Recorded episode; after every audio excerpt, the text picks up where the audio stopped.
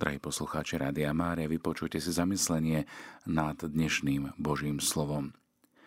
Udalosť Kafarnaumskej synagóge z dnešného Evanília je Ježišovo prvé verejné vystúpenie opísané, možno povedať takým podrobnejším spôsobom. Doteraz nás evangelista informoval len všeobecne o Ježišovej činnosti. Ježiš prišiel do Galilei a ohlasoval Božie evanílium. Hovoril, naplnil sa čas, a priblížilo sa Božie kráľovstvo. Kajete sa a verte evaníliu. To sme počuli v 14. a 15. verši prvej kapitoly Markovho Evanília. No a potom sme boli svedkami toho, ako dva páry bratov, rybárov, povolal, aby ho nasledovali a spolu s nimi prichádza do Kafarnauma. Ďalšia udalosť, ktorej sa zúčastňujeme, sa odohráva v sobotu. Nevieme, koľko času alebo dní ubehlo od chvíle, kedy pán Ježiš vstúpil do Kafarnauma. Do jeho vystúpenia v synagóge evidentne to nie je pre evangelista až také dôležité.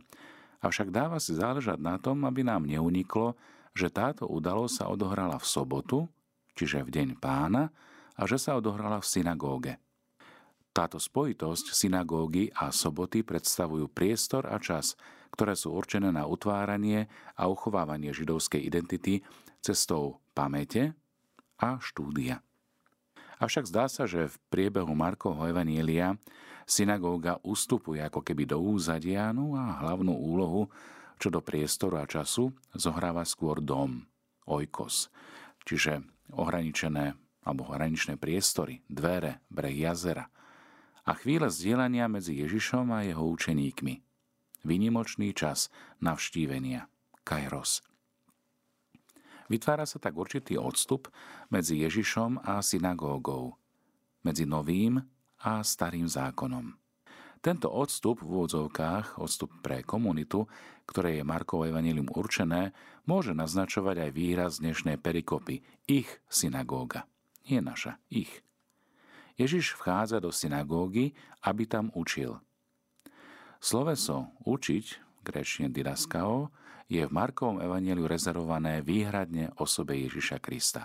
Ježiš je ten, ktorý učí. Všetci ostatní tak na najvýš ohlasujú kerizo, čiže tí, ktorí sú poslaní ohlasovať Ježišovo učenie, didaché. Ježišovo učenie teda zohráva centrálnu úlohu v celom príbehu a tak celú scénu ako keby otvára, ale aj uzatvára. Otvára ho veršom 22. a uzatvára 27. Zároveň je toto, tento príbeh postavený do silného kontrastu s iným učením, a to je učenie zákonníkov a farizejov. Oni sú tí, ktorí sú Ježišovými odporcami e, naprieč celom, celého Markovho Evanília. Viac ako v ktoromkoľvek inom. Zákonníci sa zaoberali štúdiom, čiže interpretáciou zákona a určovali tak duchovné, ale aj morálne normy života Izraela. Napriek tomu vidíme, že ich učenie nemalo takú moc alebo autoritu, ako malo učenie a moc autorita Ježiša. Ľudia veľmi dobre vnímajú túto sterilitu učenia ich náboženských autorít. Nuž, aký je charakter Ježišovej moci, odhaluje centrálna epizóda, ktoré sme boli dnes svetkami na jeho učenie reaguje nečistý duch, démon. Ten chce prebrať iniciatívu a prevýšiť Ježiša tvrdením, že pozná Ježišov pôvod, Ježiš Nazarecký, že pozná jeho misiu, prišiel si nás zahubiť, zničiť a že tiež pozná jeho identitu, Svetý Boží. Zároveň rázne vyjadruje, že s Ježišom nemá nič spoločné, čo ťa do nás – Mimochodom, e, v tej pôvodine v gréčtine je tu rovnaký výraz, aký používa Ježiš, keď hovorí k svojej matke na svadbe Káne Galejskej a tam je to preložené ako čo mňa a teba do toho. Prekvapuje tiež fakt, že Ježišov prvý verejný skutok, čin, s ktorým sa u Marka stretávame, je istá forma oslobodzovania, alebo ak chcete, exorcizmu. Zároveň tento nečistý duch je vôbec prvý, kto v Markovom evanieliu o Ježišovi hovorí, že je to prvý Ježišov oponent. Čo ťa do mňa? Prišiel si ma zahubiť? Viem, kto si. Svetý Boží. Exorcizmy boli v Ježišovej dobe bežné, ako o tom svedčia aj texty modlitieb eh, z komunity, ktorá bola v Kumráne. Tieto v tretej osobe vzývajú Božiu moc a jeho zakročenie proti nevítaným duchom, démonom. Ježiš Evangeliu adresuje nečistého ducha priamo a odhaluje tak svoju identitu, ale aj autoritu. Ježišovo učenie má teda moc. Má moc vyháňať nečistých duchov a ak by sme sa spýtali, že kto sú to nečistí duchovia, tak v starom zákone sa slovo nečistý používa najmä e, v oblasti kultovej a označuje stav človeka, ktorom nemôže mať účasť, alebo ktorý nemôže mať účasť na kulte, na náboženských obradoch a nemôže sa priblížiť k veciam, ktoré sú posvetné, zasvetené Bohu. Nemá k Bohu prístup. Ježišovo učenie má práve túto moc. Moc zbavovať človeka tejto rituálnej nečistoty, teda zničiť bariéru medzi človekom a Bohom a priviesť človeka k Bohu. Návrat k Bohu. Ježiš tak robí sobotu a nadvezuje tým na pravé pozadie významu tohto posvetného dňa. Sobota je alúziou stvorenia, ale aj oslobodenia človeka. Ježiš tak môže robiť, lebo má iného ducha. Ducha, pri ktorom zostúpení na neho bolo počuť hlas neba.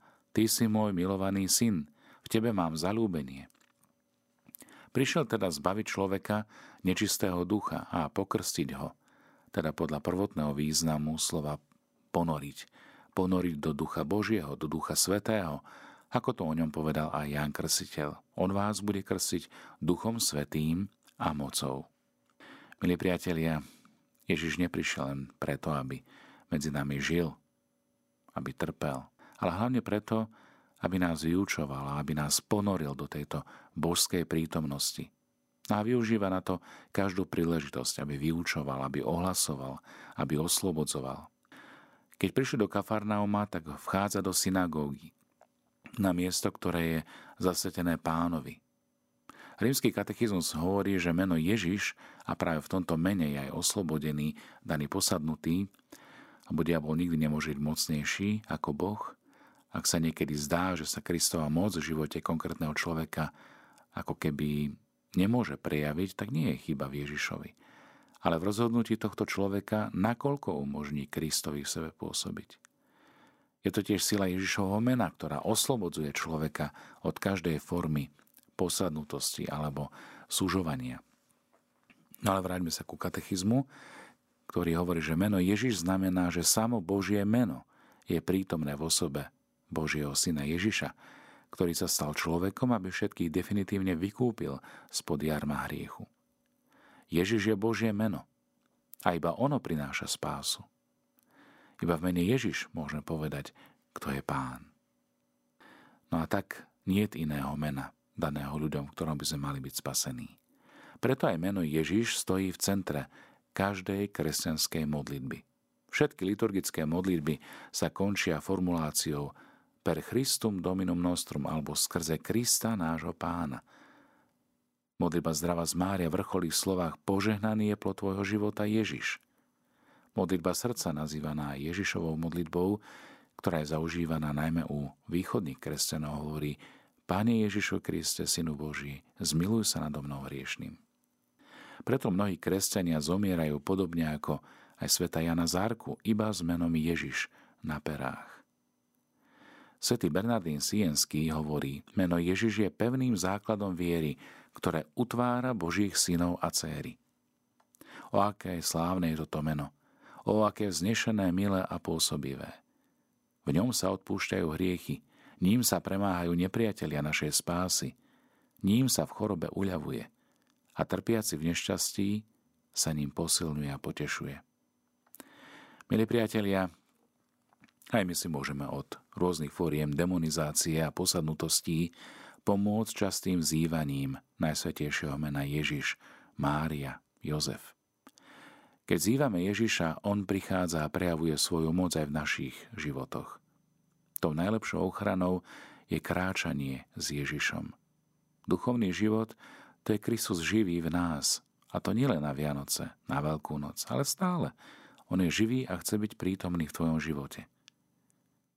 Keď církev verejne a s autoritou žiada v mene Ježiša, aby niektorá osoba alebo nejaké miesto bolo chránené proti vplyvom zlého ducha a vymanené z jeho moci, tak hovorí o tzv. veľkom exorcizme.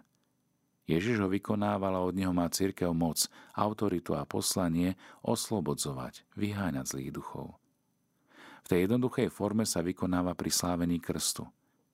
A slávnostný, tzv. veľký exorcizmus, môže vykonávať biskup a kňaz len s dovolením biskupa. Treba pritom ale postupovať veľmi rozvážne a zachovávať všetky potrebné predpisy, ktoré stanovila cirkevná autorita. Lebo cieľom exorcizmu je vyhnať zlých duchov alebo oslobodiť od diabolského vplyvu. A to skrze duchovnú autoritu, ktorú Ježiš zveril svojej cirkvi, učeníkom, apoštolom, biskupom. Preto skôr, než by sa vykonal exorcizmus, je veľmi dôležité ubezpečiť sa, že ide o prítomnosť zlého ducha a nie o nejakú duševnú chorobu. Čiže nevidíme diabla všade a za každým, ale skúsme naozaj byť ponorení v Božej prítomnosti a v mene Ježiš oslobodzovať aj svoje zviazanosti, všetko to, čo čaká na oslobodenie.